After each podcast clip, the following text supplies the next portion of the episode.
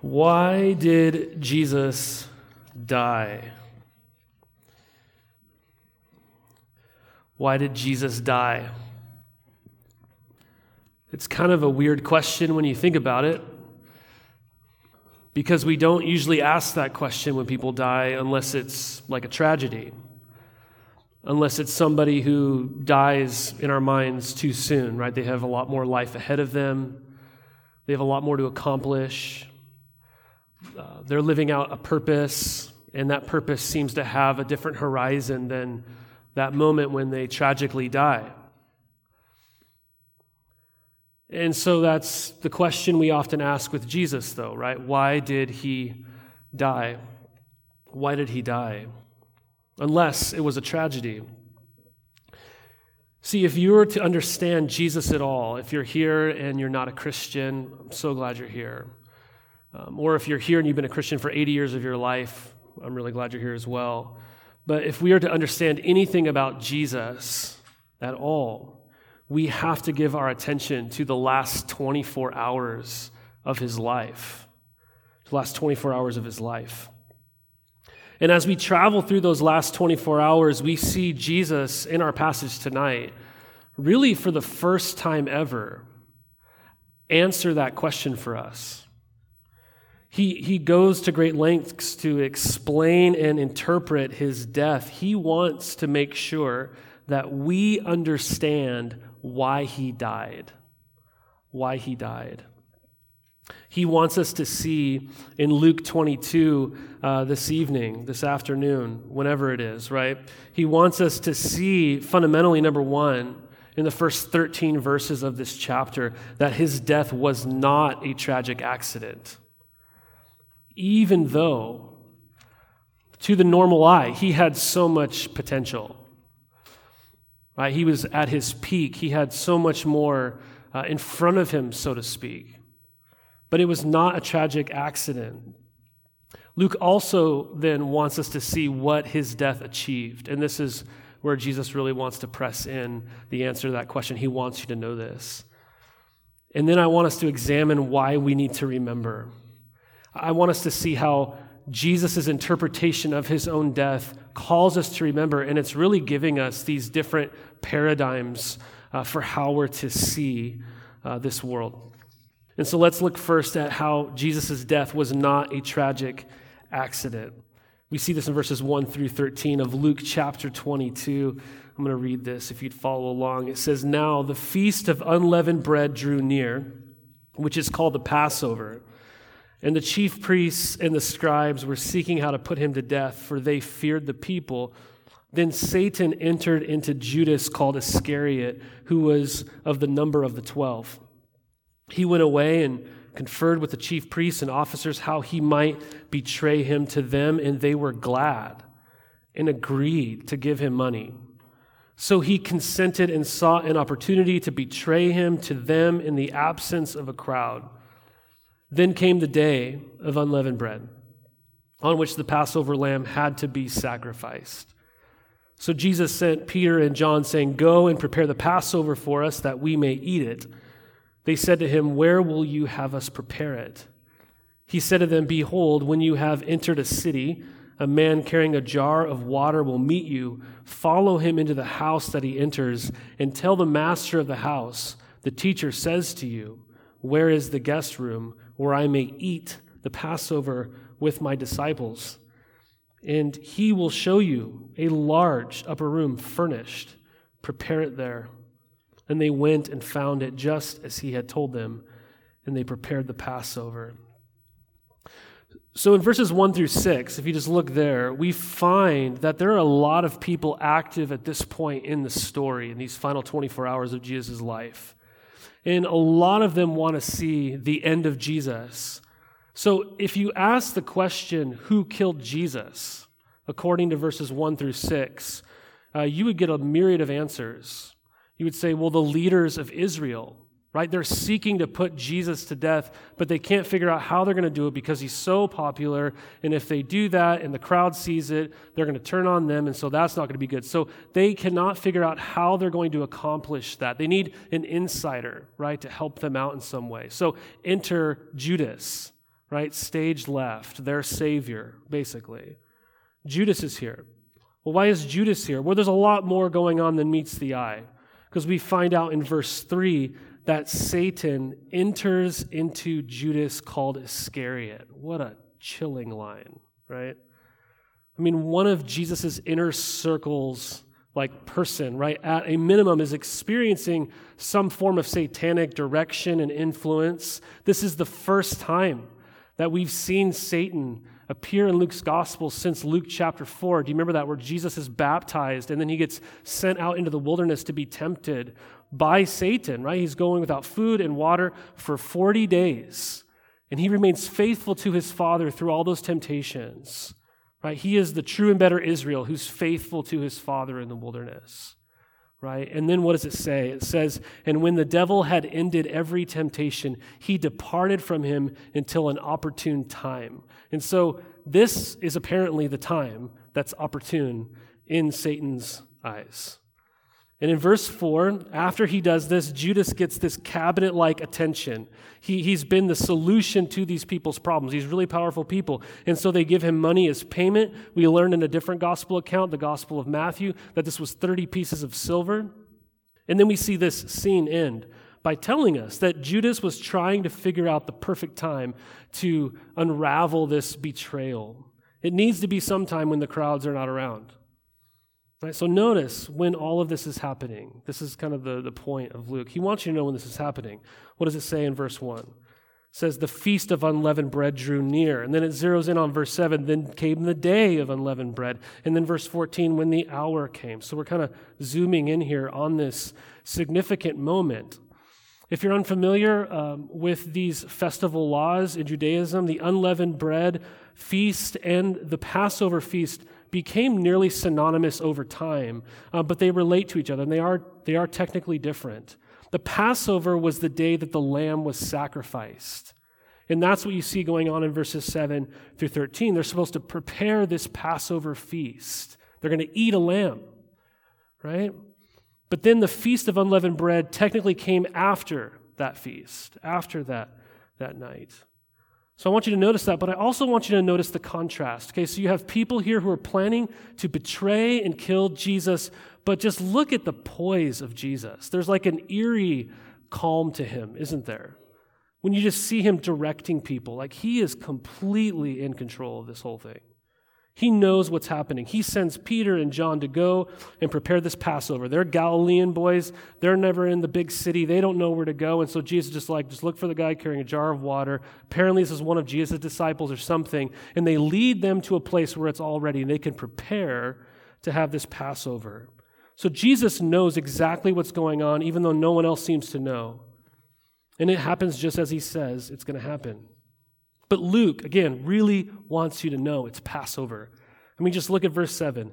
Then came the day of unleavened bread on which the Passover lamb had to be sacrificed. Look at verse 8. So Jesus sent Peter and John, saying, Go and prepare the Passover for us. Look at verse 11, right? And tell the master of the house, the teacher says to you, Where is the guest room where I may eat the Passover with my disciples? Look at verse 13. And they prepared the Passover. So Luke wants you to know it's Passover right? This is the Passover, you guys, right? If it wasn't clear, this is Passover, all right? What's, what is that? Well, it's important for us to kind of understand that a little bit. Do you remember the book of Exodus? If you ever read the Bible before, Exodus is the second book in the Bible.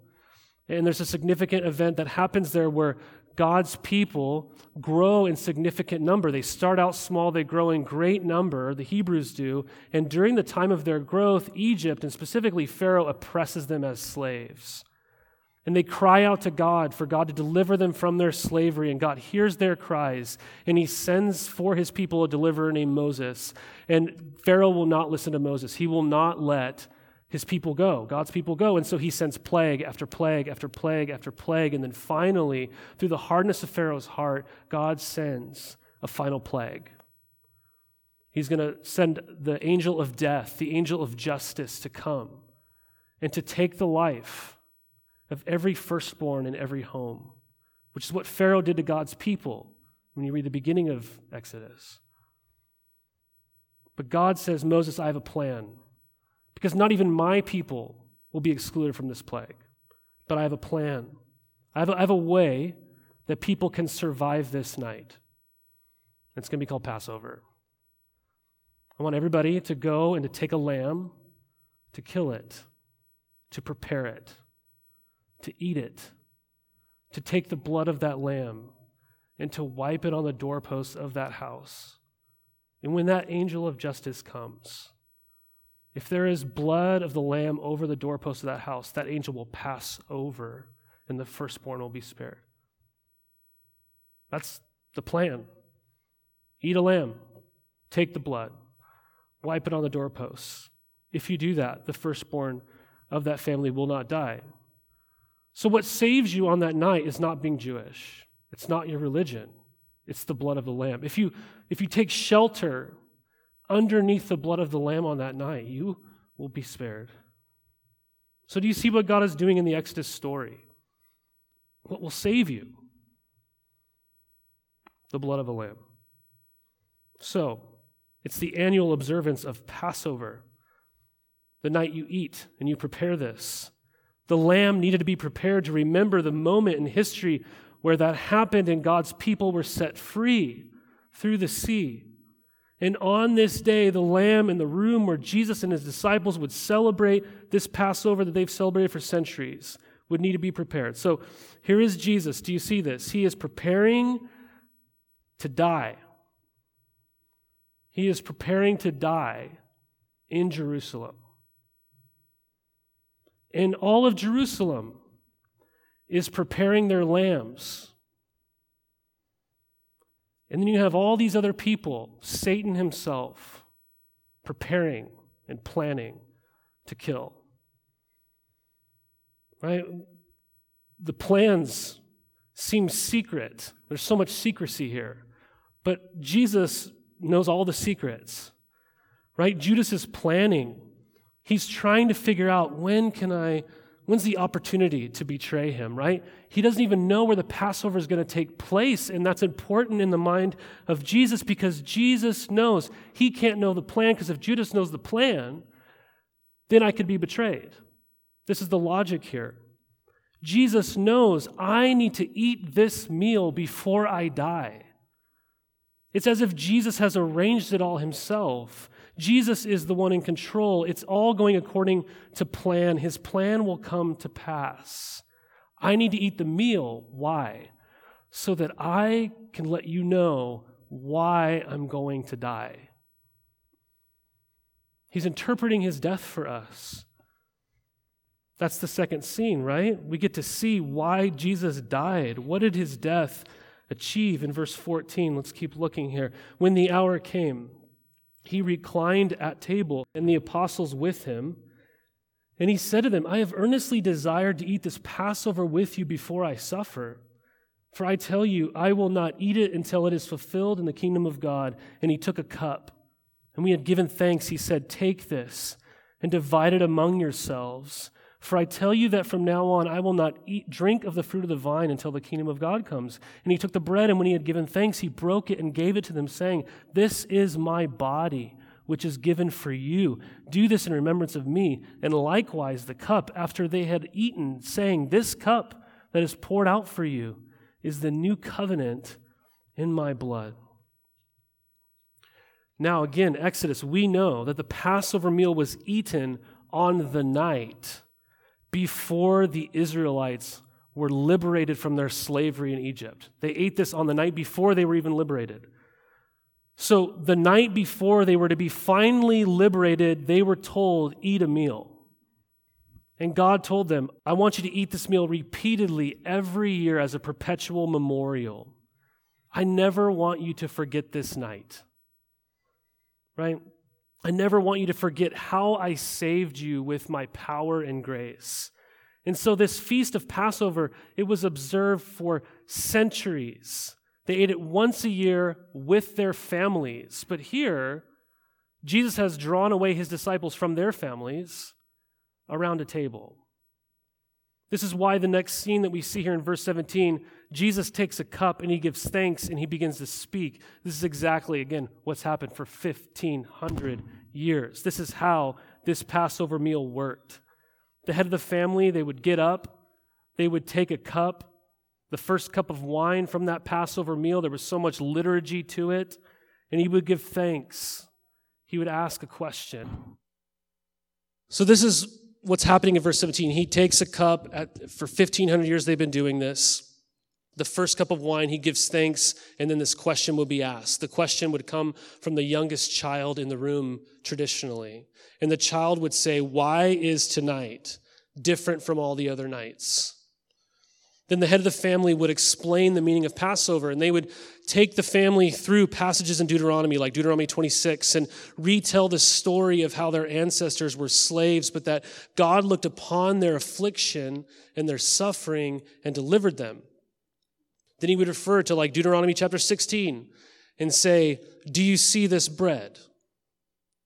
This bread is the bread of our affliction our ancestors' affliction as they were enslaved and as they wandered in the wilderness.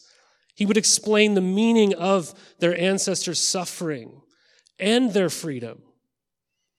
So, so Jesus is again doing this not with his family, but with the 12, right? And he picks up the cup and he opens his mouth and everything should just be completely status quo. You could almost fall asleep. You're doing this for so many years. Pretty standard up to this point. He would do what has been done for centuries, but as soon as he began to speak, what he said must have just knocked the wind out of the disciples. Don't miss it. He says things that have never been said. He says, the meal that they are observing is not referring to the past. It's referring to the future. Notice he says, I'm not going to eat and drink this again until it's all fulfilled in the kingdom of God. So he's talking about like the future future, like heaven future. So he's first talking about that, but then he's also talking about something else. He's talking about something that's coming sooner than that, like the next day. He says, This is the bread of my affliction. This is my body. This bread is going to be broken. I'm giving it to you. Do you see how striking this is? He's saying years ago, every year, our ancestors ate a meal before God redeemed them from physical slavery. But tonight, we are eating a meal before God will redeem us from our sin. Right? From, from death itself, the curse of death. From evil, right? From Satan himself, right? All the former lambs that were sacrificed, all the other deliverances, they're just foreshadows of the ultimate deliverance offered in me. I'm the true and better Moses. Right? My cross is the ultimate exodus. This is the night that's different from all the other nights. Right? Do you see? Jesus is saying his death is the climax of what history has been moving towards. His cross is the center of human history. Just think about it. Luke, Matthew, Mark, they all leave out the presence of the lamb at the meal. But isn't this like the most important part in a way? Because you saw in verse 8, go and prepare the Passover for us that we may eat it. Right? This is the night, verse 7, on which the Passover lamb had to be sacrificed. But here we are at a Passover meal, like every year, and the main course is completely left out of the conversation.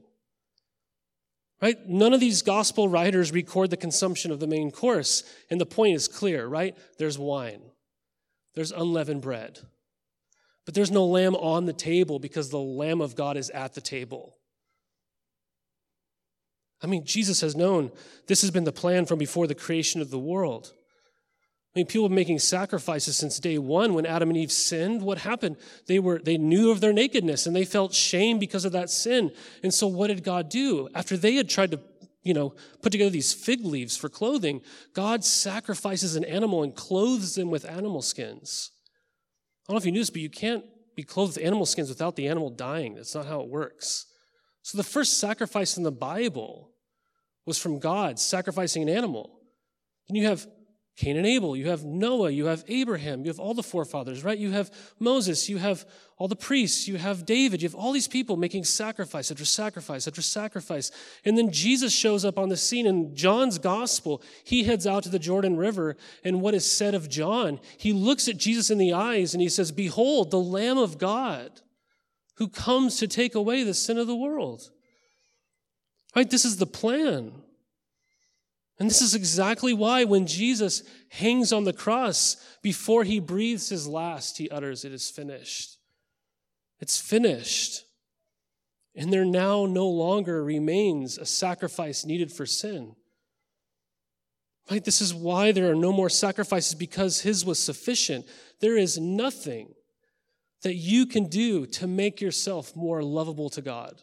There is nothing that you can do to make yourself more forgiven before God. There is nothing you can do to make God accept you more. Right? Jesus is saying, I want you to always remember that my life was not taken, it was given. I am the Lamb of God. This was the plan. I love the quote from Octavius Winslow, who summed it up really well, who said, Who delivered up Jesus to die? Not Judas for money, not Pilate for fear, not the Jews for envy, but the Father for love. This is the plan. Well, what does death achieve? Well, he interprets this for us in these elements. He says the cup is what? It represents the new covenant in my blood. That word covenant is a relational word, isn't it? It's a relational word. It's a binding, intimate relationship. The nearest association we have for it is marriage. We still use that word even in marriage. Right? So, so this is what he's, he's getting at here. This is a new covenant. It's a marriage-like relationship. Well, what makes the new covenant new? Well, he, we, we need to look at Jeremiah 31, 31 to see that. It's an easy verse, just passage to memorize. 31, 31, Jeremiah 31, 31. I recommend you dig into this. But God promised long ago, should be on the screen for you, said, Behold, the days are coming, declares the Lord, when I will make a new covenant with the house of Israel and the house of Judah and here's the Exodus again. Not like the covenant that I made with their fathers on the day when I took them by the hand to bring them out of the land of Egypt. My covenant that they broke, though I was their husband, declares the Lord. For this is the covenant that I will make with the house of Israel. After those days, declares the Lord, I will put my law within them. I will write it on their hearts. I will be their God. They shall be my people.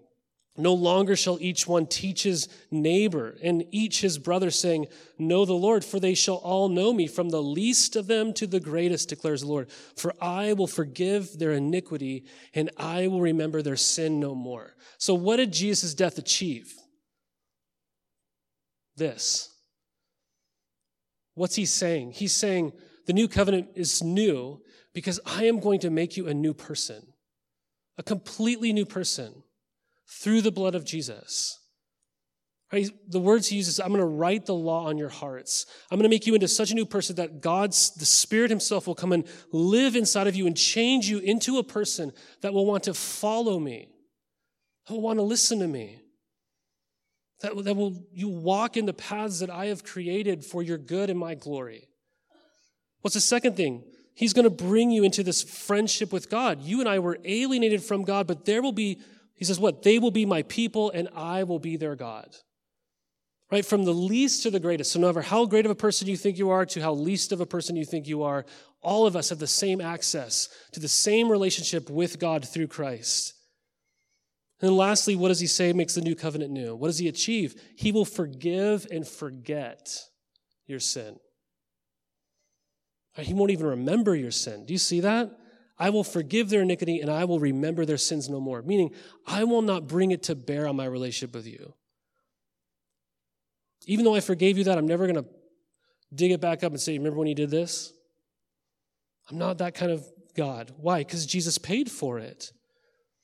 Right, so Jesus' death was not a tragic accident. Number two, it, it achieved full and final forgiveness in a covenant relationship. Right, so what happens then? When we bring the cross to bear at the center of our lives. What happens there? This is why we need to remember as we bring the cross to the center of our lives, we see that this is going to give us a few different paradigms for how we live. Let's look again, verse 20. And likewise, the cup, after they'd eaten, saying, This cup that is poured out for you is the new covenant in my blood. But behold, the hand of him who betrays me is with me on the table, for the Son of Man goes as it has been determined. But woe to that man by whom he is betrayed. And they began to question one another which of them it could be who is going to do this. I want to point out to you just a few paradigms that this will shift for us. Number one, my sins are greater than I thought. My sins are greater than I thought. Guys, no one in this world will tell you how big your sins are. That's not the way of the world, right? But Jesus tells you how great your sin is because he wants to take it away. I, one of my favorite songs is the Fernando Ortega song, Sing to Jesus. All the words are great. The song itself is beautiful. Alison Krauss sings on it. It's wonderful. But I love the first line. He sings, Come and see. Look on this mystery. The Lord of the universe nailed to a tree.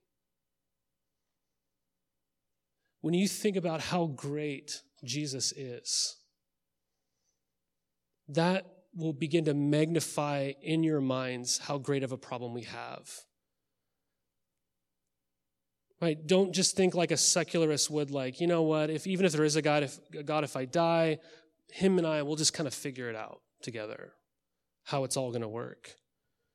No, how great of a problem do we have if the only solution to that problem is that God Himself would take on human flesh and come and be crucified and shed his blood for you. And that would be the only remedy to our problem.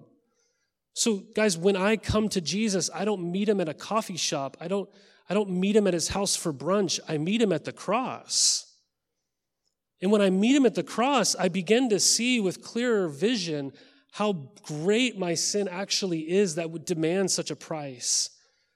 But the second paradigm this is showing us is that simultaneously, God's love is greater than I could even dream. At the same time, God loved the world, right? So he gave his son. So if you believe in him, you would not perish but have everlasting life. Right? The same place that magnifies my sin magnifies God's love. RJK Law, those are quite some initials. This is why he says the greatest sorrow and burden you can lay on the Father the greatest unkindness you can do to him is not to believe that he loves you. When you meet him at the cross, we can't, we can't doubt this, right? I mean, and we get this, right? When someone goes to great lengths to help us, or they sacrifice their time and their resources or everything to help us in some great area of need, we experience love. I mean, I've heard so many testimonies of people within our church, testimony after testimony, that brings people to tears where they talk about the kind of tangible love they've experienced from other people, the sacrifices others have made in their life. Right? I mean, and when that happens, you don't receive that sacrificial love and go, I don't know if they really love me. No, it begins to clarify like, these people actually love me. I mean, a, a little over a year ago, I called up a couple people to go help me pick up a piano and move it to my house. And that's like the one thing everyone's like, ah, I got something going on, right? And these guys helped me move a piano into my house on like a weekend night. And when they drove away, my first thought was like, I'm pretty sure those guys love me, right? And it wasn't an arrogance thing. It was just like a man, because why else would you do that? Right? This is, this is true for us. And so, in the same way, if Jesus dies and sheds his blood and you meet him there at the cross and you go, man, my sin is so great, we simultaneously have this understanding God's love is greater than I could even dream. Even than I could dream. And this will powerfully change your life. I mean, even the, the Frenchman Victor Hugo once famously said, the greatest happiness in life is knowing that you are loved. That is the greatest happiness in life. So the first paradigm is seeing that our sin is greater than I realize. Two, it's God's love is greater than I realize. And number three, it's possible to have proximity to Jesus and completely miss him, to actually not know him. I mean, because this is a pretty somber scene, right? I mean, geez, what, what a scene. Um, this is the scene that makes Judas into one of those names, right? One of those names that if you're having a boy this year, Judas is not at the top of your list, right? If he is, I have some questions, right? I mean, have you ever, ever met a person named Judas? Sorry, if someone's named Judas in this room, I'm realizing right now that's probably not a good look.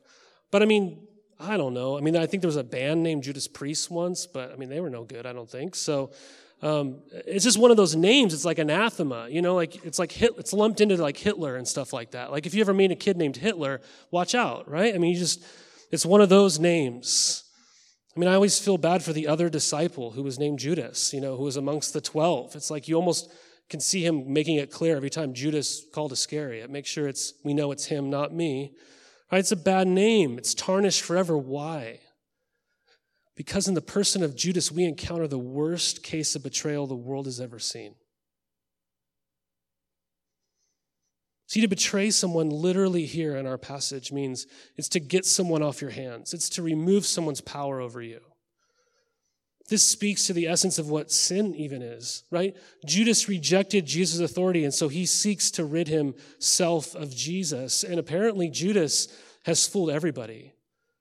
Because verse 23 shows us that the other 11 don't even know who Jesus is talking about. It's not like when Jesus says, one who has his hand on the table will betray me, which is, is a, it's a, it's that's language of fellowship. It's not like when he says that, everyone's like, well, it's probably Judas. You know, he's a pretty shady guy. I mean, his name is Judas, right? They don't do that. No, Judas fooled everyone except Jesus. Except Jesus. We can't fool Jesus. And the scary thing is, is it's possible, according to Scripture, that Judas even fooled himself. I mean, he did all the things that the other 11 did. He was sent out by Jesus into the world. He went on mission trips, you guys. He proclaimed the gospel of the kingdom. He cast out demons. He looked the part. He fooled everyone to the point that in a different account, in Matthew's account, when Jesus announces that someone at the table will betray him, Judas even asked the question, Is it I, Rabbi? So even though we read about Judas betraying Jesus and we put him into a different category, and we go, well, I'm not in that category, this is here for us to carefully realize that we are made of the same stuff apart from Christ. See, betrayal happens when we spend time with Jesus. We even spend time with his people. But all along the way, we become disenchanted with the kingdom that he's ushering in. And in turn, we look at this world and we go, it has something better to offer me than Jesus. The fourth thing, the fourth paradigm, is that we can face suffering and evil with the confidence that God is working for our good. This is why we need to remember. It helps us remember this story specifically that we then can face suffering and evil with the confidence that God is working for our good. And we know how this kind of works in society. I mean, there's been many things that have gone wrong and have failed. I don't know if you knew this, but um, the guy who invented post it notes uh, was trying to actually invent an adhesive it was a complete failure. Worked out. He's doing well. I don't even know who this person is. Bubble wrap was a failed attempt at 3D wallpaper. That would have been cool, right? Play Doh was originally supposed to be a cleaner for wallpaper, right? Wallpaper was pretty cool, right? But all these inventions, people had these attempts to do something significant and it was a complete flop. It was a complete failure. And yet we can see even in how those little ridiculous invention examples, right? That things can turn out for good. There could still be a purpose to them. And we know this in much greater ways, right? We know historically that things go wrong or even bad things can turn into good. I mean, you probably even have some personal stories in your life, I imagine, right? You've experienced or seen where through that moment or through that suffering of some kind, you saw how God was at work eventually. But all these stories that we have, right, they're just shadows, aren't they, of an ultimate story, the ultimate act of evil that God orchestrated for the greatest good. That's exactly what this passage is showing us. So I, I just wonder are some of you going through suffering right now, maybe even amazing suffering? And you're mad and you're saying, I just don't see how God can bring anything good out of this. Well, just imagine, right? How many people were sitting at the cross as Jesus, the most wonderful man they ever knew, was dying. And they look up and imagine them thinking, I don't see how God can bring anything good out of this. Things were going really well. I mean, who knows? Maybe they lost their faith because they couldn't work it into their little categories, their little minds, their little understanding that God was doing something that was going to bring about the greatest good in this world. I mean, this is how the average person looks at suffering and thinks. We say, because I can't think of any good reason for this, there can't be any good reason for this. And that's logical, it's just not biblical. Right? The cross says the greatest failures and the greatest suffering could be a way for God to do something incredibly good, something that on the surface looks like utter disaster and failure, and it could end up being something that's turned into the greatest good this world's ever seen. I mean, even just this last week, I think on Thursday, we posted our interview on the Life Together podcast with Matt Mormantz. I don't know if you had a chance to listen to that, but they're missionaries in Slovenia, and Mike was asking them about Ukraine and what's going on there because they're closer in proximity. They know some people, and we all know the horrible suffering going on in Ukraine that we mourn and we pray against and we lament. And he's saying it's crazy how at, at evening these people are going down into the subways so they don't get killed and bombed at night. So people are going into the subways so that they can be safe. And as they're going into the subways, people are going into the subways to share the gospel and they're seeing people come to faith in Jesus. I mean, talk about like fruit. I mean, if you're one of those Ukrainian people who is headed one direction with your life and God brings about this horrible, unspeakable type of suffering, and yet through that act, you meet the living God I mean, you see Joseph and how God uses him in Genesis to preserve his people, even when they're just a family and they're nothing more than that yet.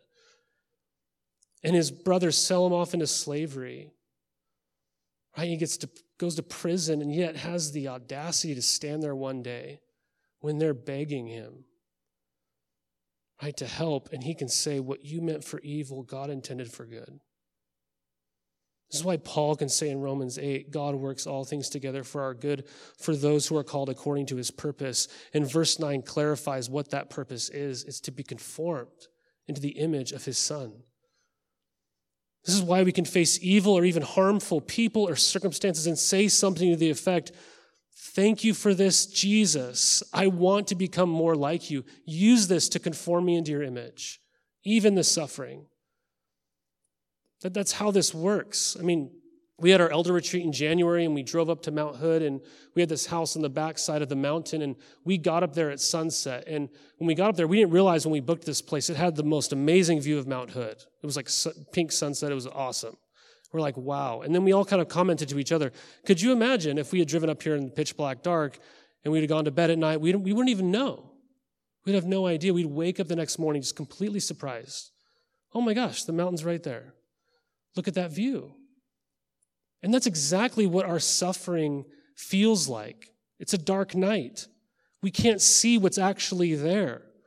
But one day, when you sit at the table with Jesus in the new heavens and the new earth, our faith will be made sight, and there's things that we will see that we didn't see before. Right, so this communion meal that Jesus is instituting on this night, it helps with all these paradigms as we remember what Jesus' death achieved. And so here we are, right? A church that celebrates this meal every single week. We end this sermon, we have a time for reflection, we have a time um, to consider this gospel message, to take these elements and to reflect and remember well, why do we do that? Well, accomplishes many things in our life. What we're doing when we do that is we're once again bringing the cross to the center of our life. Why would we do that? Well, look at verse 19. What does he say? He took bread, and when he had given thanks, he broke it and gave it to them, saying, This is my body, which is given for you. Do this in remembrance of me. Do you notice what Jesus is saying there? He's saying, when you think of me, I want you to think of me like this. When you think of me, I want you to remember the cross.